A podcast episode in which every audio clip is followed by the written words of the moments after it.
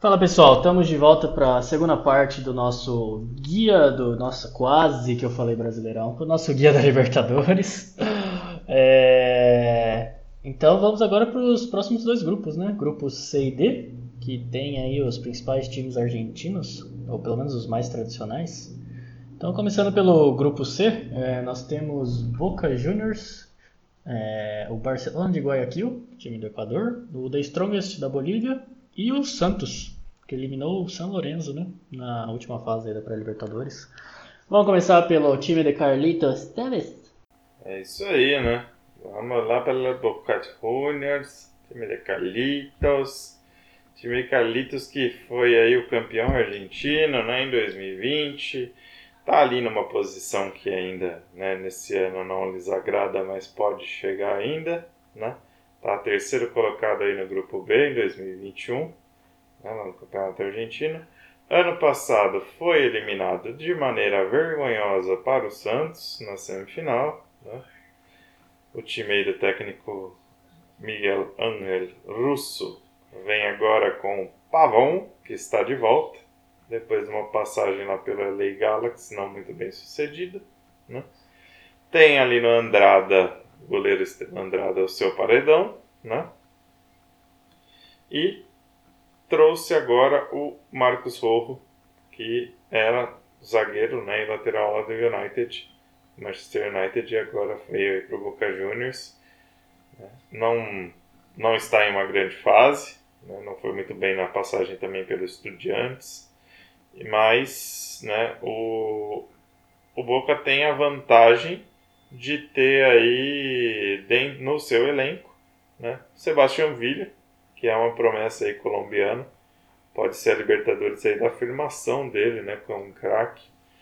Tem Carlitos Teves, que segue oscilando ali, mas ainda é um dos destaques do Boca.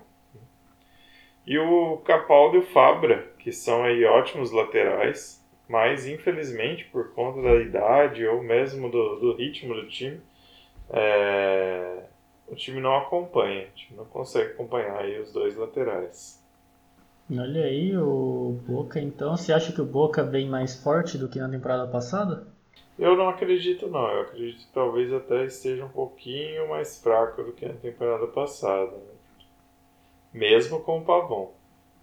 Olha aí, por essa eu não esperava, porque para mim time com Carlitos é sempre um time invencível. Brincadeiras à parte, é o, o próximo time é o Barcelona de Guayaquil. Barcelona de Guayaquil é complicado, hein, Everton? Parece que tá dominando o Equador, né? Pois é. Os caras foram campeão aí, foram campeões equatorianos em 2020, estão em primeiro lugar em 2021, apesar da crise financeira, né? A gente já até vem visualizando aí nos últimos meses, né? Com relação ao Barcelona. Foi eliminado na última Libertadores na primeira fase, estava lá naquele grupo do Flamengo, do Del Valle, do Júnior, né? Tem lá no técnico argentino, claro, né? Só tem técnico argentino, pelo amor de Deus, né? O Fabian Bustos, né? O seu, no seu guru aí, né? Trouxe o Fernando Leão para ser o pilar defensivo desse time, que ano passado na Libertadores sofreu bastante na defesa. E trouxe o Carlos Garcês do Delfim, né, foi o destaque aí, né, um dos destaques do, da campanha do Delfim na Libertadores e no Campeonato Equatoriano, que é aí um veterano atacante, mas que é mais de movimentação e não de ficar bem fixo ali na área. Né. Também trouxe o Quinhões do, do Macará, lateral esquerdo ali para compor elenco, né? E o Emanuel Martinez, meia esquerda, lá do Deportivo Cuenca, também do Equador, para também compor elenco. O... Informações importantes aqui né, sobre o Barcelona de Goiás. O 11 titular não, o 11 titular não tem muita velocidade, viu, Everton? É um time bem lento. Hum. Então pode sofrer aí contra times rápidos. O Emmanuel Martinez, ele fez aí nos, nos sete jogos aí do Nacional dois gols e duas assistências. Então é bom ficar de olho aí no nome dele. E o Mastriani, né, que é o ponto de lança, ele normalmente ele entra para dar velocidade no time. Né? E o Leonel Quinhões ali, que atua até pela mesma faixa do campo, na lateral esquerda, ele já tem duas assistências em sete jogos pelo Nacional. Tá se adaptando rápido no time, pelo jeito. Sim, com certeza. É... Mais um comentário do Barcelona, Lucas? Ah, não, né? Só a questão mesmo da crise financeira que provavelmente pode atrapalhar um pouco. É, sim. É... Bom, vamos ver o desenvolvimento do time, né? Que pelo jeito o Equador já perdeu a graça para eles. É, o próximo time do grupo é o The Strongest, o famoso The Strongest da Bolívia. E como é que ele tá esse ano? É, então, o, o mais forte, né? é o atual vice-campeão boliviano, né? Foi atual campeão boliviano em 2020. É, quarto colocado agora em 2021, tá? Não tá indo muito bem, não. É, tá atrás do Bolívar, tá atrás do Always Ready, do, né, de outros times ali mais tradicionais também. Caiu na segunda fase da pré-libertadores no ano passado para o Atlético de Tucumã, da Argentina. Confia no técnico boliviano lá, o Maurício Soria, tem experiência né, como jogador, tem experiência aí é, como é, técnico em outros clubes, mas o Soria, infelizmente, para mim ainda não é um muito bom técnico, não. Principalmente porque ele confia muito nos jogadores bolivianos e a gente sabe que o nível técnico deles é muito fraco. Né? Por isso, talvez a diretoria tenha contratado aí Rafinha, ele, meio direita, do São Bento. Ah, acharam que era lateral, hein? Pois é, né? Trouxeram também Jaime Arraiscata, do, do Jorge Wilster. E o Gustavo Vizcarra, que é goleiro do Bolívar, além do Fran Pastor, lá meia direita do Real Potosí. Então, sempre dos rivais aí, né? O The Strongest vai pegando os jogadores. Uh, destaques importantes: nós temos Daniel Vera, goleiro também da seleção boliviana. Os irmãos Jesus e José Sagredo, né? que foram aí laterais da seleção boliviana, acho que inclusive no jogo contra o Brasil, não atuaram tão bem. E Ramiro Vaca, que é o central aí, né, meia central promessa aí da seleção boliviana, além do Daniel Vaca, que é o goleiro lá da seleção boliviana. O o The Strongest está se reforçando sempre com os principais nomes que se destacam nos principais rivais nacionais, tá? A gente estava falando lá do Rafinha, mas o Rafinha já tem um gol e duas assistências no seu único jogo pelo Campeonato Nacional, lá da Bolívia. Viu, Everton?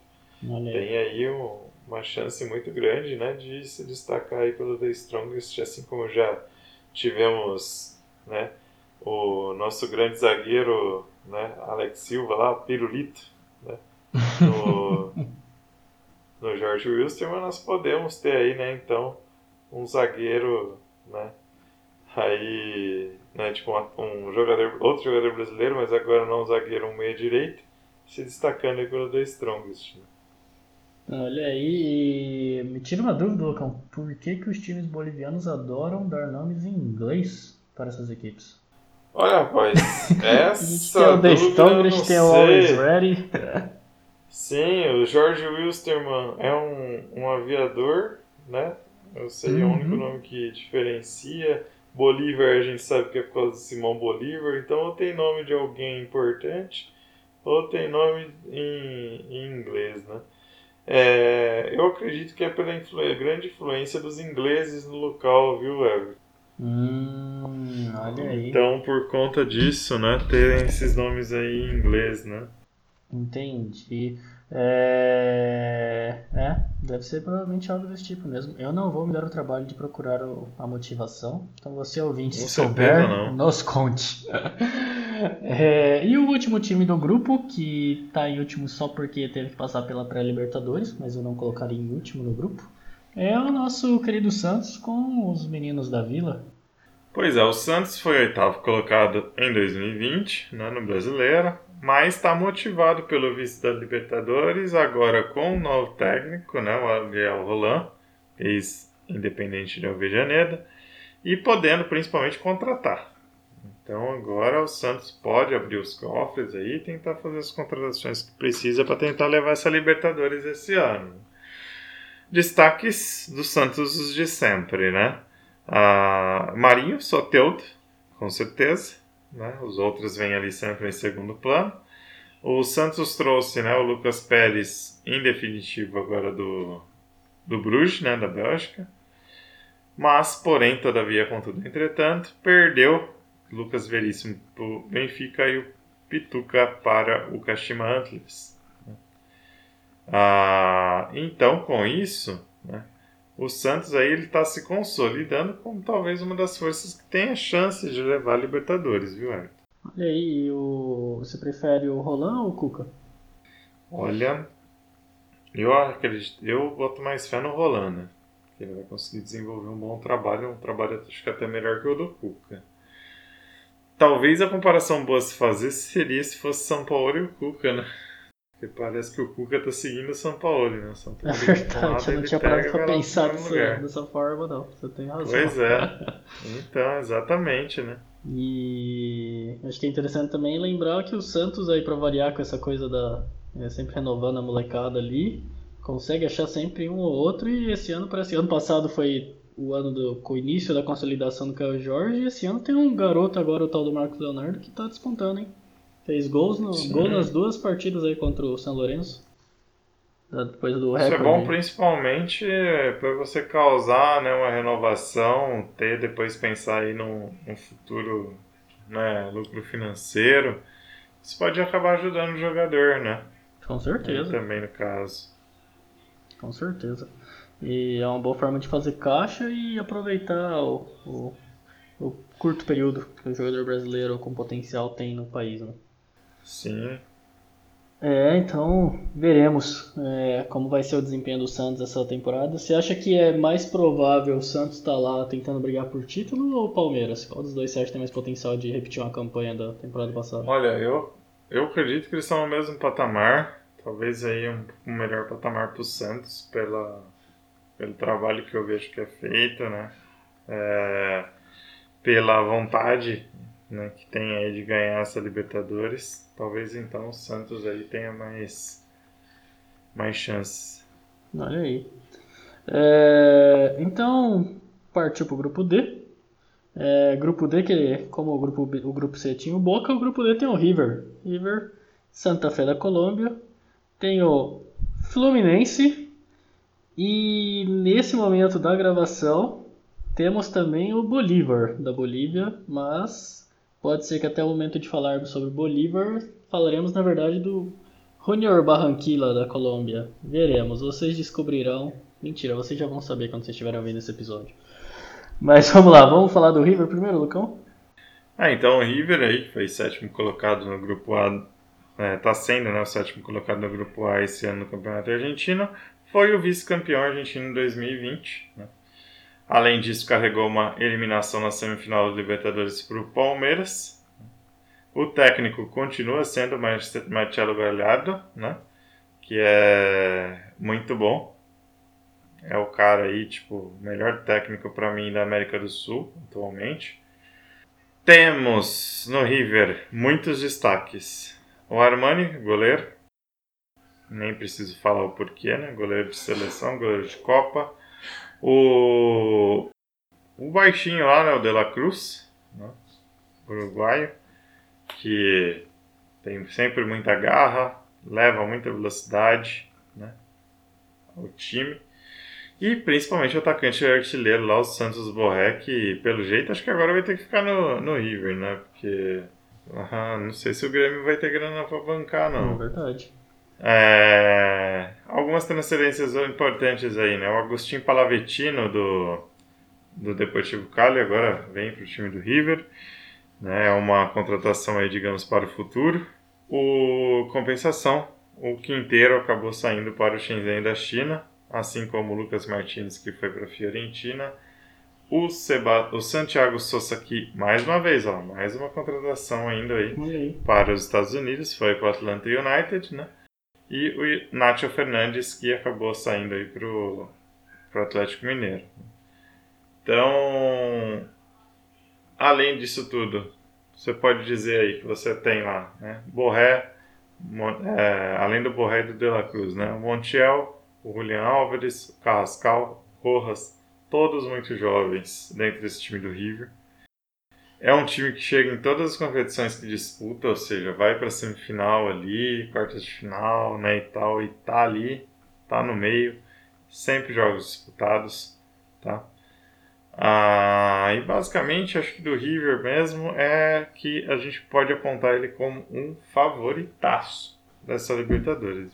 Olha aí, e o River que pela descrição parece o, o Inter argentino. Brincadeira, mas só chamar o Inter de River brasileiro, né? É, principalmente para a parte A com relação aos jovens. É, o próximo time do grupo é o Santa Fe da Colômbia, né? Ele que. Pois é. Será que vai fazer algum barulho aí nesse grupo? Vamos ver, né? O Santa Fé, vice-campeão colombiano no ano passado, é atual terceiro colocado no Campeonato Colombiano. É, tem ali do técnico do Harold Figueira é, sua maior chance, mas não é um time que tem muito destaque não, viu, Everton? O Sherman Cadenas é o motor do time aí. Ele veio do Júnior Barranquilla. Júnior Barranquilla que também cedeu aí Leandro Pico. Leonardo. É, Leonardo Pico. Confundi, né? e... E o Sherman, né, que a gente estava falando agora há pouco aí, né, 3 gols e 2 assistências em 14 jogos nessa temporada. Tá? É pouco, a gente sabe que é pouco, né, pode ser considerado pouco para um padrão, para um padrão aí sul-americano, mas para um padrão europeu esse número até que não está tão ruim. É verdade. É... O próximo time é o nosso querido Fluminense, que meio que aos trancos e barrancos na temporada passada parece que se achou, mas aí perdeu seu técnico e agora vem com um técnico novo, né, para essa temporada. Pois é, né, o Fluminense foi quinto colocado lá no Brasileirão 2020, perdeu o Odair Helmas, né, é, trouxe agora o Roger do Machado, né, e tem lá, né, no Fred, sua metralhadora mortífera, além do Kaique, que é uma promessa aí, já está linkada com o City, e o Marcondelli, né, Matheus Marcondelli aí, ex-Mari Ilha, viu, Everton? Olha que tá lá se destacando. É o novo Gum? No time do Fluminense. Quem sabe, não é o novo Gum, mas é um Gum meio campista, né? Fica meio diferente. Ah, o Fluminense que trouxe só o Wellington mesmo, volante lá do Atlético Paranaense. Né? Trouxe ele também Samuel Xavier, lateral direito do Ceará. Mas perdeu, compensação, o Dodge para o e o Wellington Silva para o Gambosaka.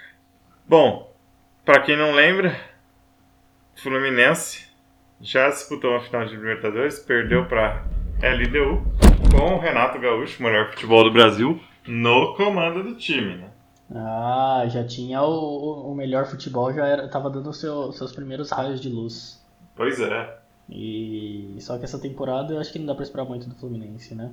É, passando de grupo, passando da fase de grupo já vai estar tá mais que ótimo, né? Sim, importante no caso do Fluminense é conseguir pegar o máximo de dinheiro possível nas competições para não ficar fechar o caixa em vermelho. É. Ou vai ser finalmente a temporada que o Ganso vai brilhar e vai carregar o time nas costas como é esperado desde quando ele começou sua carreira como jogador Meu de Deus. futebol. é... Eu ia já te perguntar quando foi que ele Não, fez como eu disse, como era esperado desde quando ele começou a jogar bola. Pois é. Oh. Ficou só na espera mesmo. Ficou mesmo, né? O, o Fluminense que tem não só Ganso e Fred, mas também tem Nenê. Olha só. Só medalhões. Pois é. É... Tem nenê, né? Tem Nenê. O... Tem? Quantos, tem quantos nenê, né? Tem um nenezinho de 39 anos de idade. Meu Deus. É, então, agora para a última vaga do grupo. É, enquanto gravamos este, esta parte da análise, o jogo ainda está acontecendo. Então, nesse momento, vamos falar com o time mais provável de estar classificado, que é o Bolívar, da Bolívia. Bolívar foi terceiro colocado no Boliviano 2020, uma surpresaça. E ele está em sétimo no Campeonato Boliviano agora em, 2001, em 2021. Ano passado foi eliminado lá na primeira fase do grupo do Pal- do Palmeiras, acho que todo palmeirense lembra aí, né? Da, principalmente da vitória fora de casa contra o Bolívar.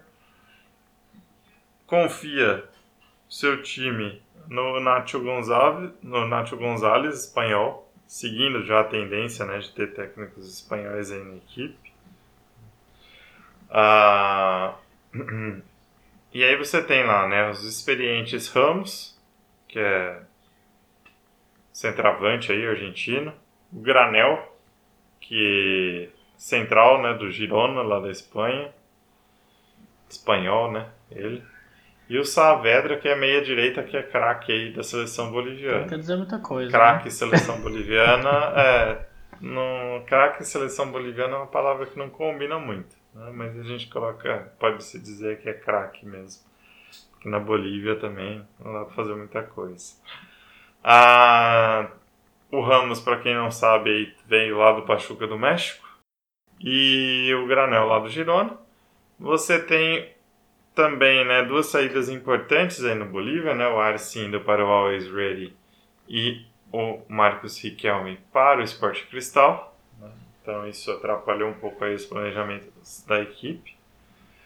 É um time que já chegou na semifinal de uma Libertadores, perdeu lá para o campeão São Lourenço à época, se eu não estou enganado, foi em 2014 isso.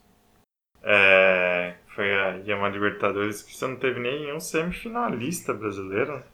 Os tempos áureos do O futebol. Bolívar brasileiro. aí, ele conseguiu surpreender. É, um, um time então que mais um aí que tá provavelmente só para cumprir tabela e brigar por uma vaga na Sul-Americana, né? É, a outra opção é o time que está lutando bravamente para a classificação, porém o Bolívar com um a menos ainda está aguentando as pontas. É o Junior, o Junior Barranquilla da Colômbia, né? Que caso classificado seria o segundo time colombiano do grupo. Olha aí. Pois é, né? É o terceiro, foi o terceiro colocado no Campeonato Colombiano em 2020 e é o atual sexto colocado em 2021, ou seja, tá também aí numa fase draga aí, né? Uma fase bem difícil. Então, pelo jeito aí, né? A vaga acho que fica entre o River Plate e o, e o Fluminense, né? O Júnior Barranquilla e o Bolívar podem correr por fora, junto ali com o Santa Fé. Né? É, o que, que acontece né, no Júnior Barranquilla? Ele foi eliminado na primeira fase lá da Libertadores do grupo do Flamengo. Isso mexeu muito com a equipe e teve uma queda de, de rendimento muito perceptível. O técnico do Júnior Barranquilla, você vai lembrar dele, Hum. Everton. É o Luiz Pereira, né? que era ex-zagueiro, jogou lá pelo Boca, pelo Atlético de Madrid, né? Ele que tinha ali né, uma complexidade física bem É alta, verdade. né? Um cara alto, forte e tal. Ele é um cara que preza muito, pre- preza muito pela defesa, mas tem lá como seus destaques o Miguel Borja, que é um atacante lá, né, emprestado pelo Palmeiras. Não estava sendo relacionado nos últimos jogos, parece que hoje foi relacionado e até fez Exatamente. gol.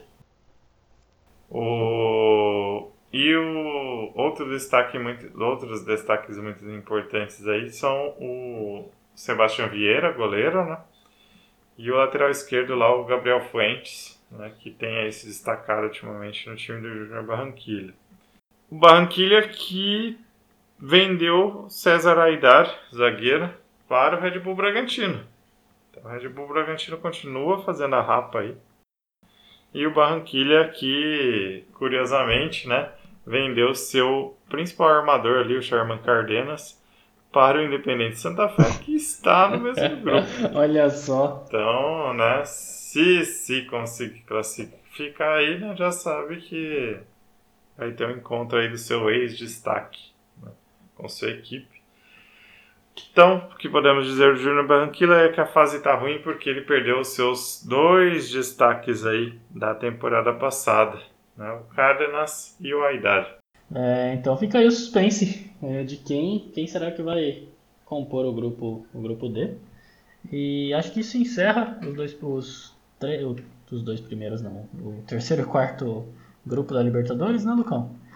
E a gente vai parando por aqui, fazer uma pequena pausa e para vocês, para dar uma quebrada para vocês também poderem dar uma respirada e voltamos para a outra metade dos grupos da Libertadores.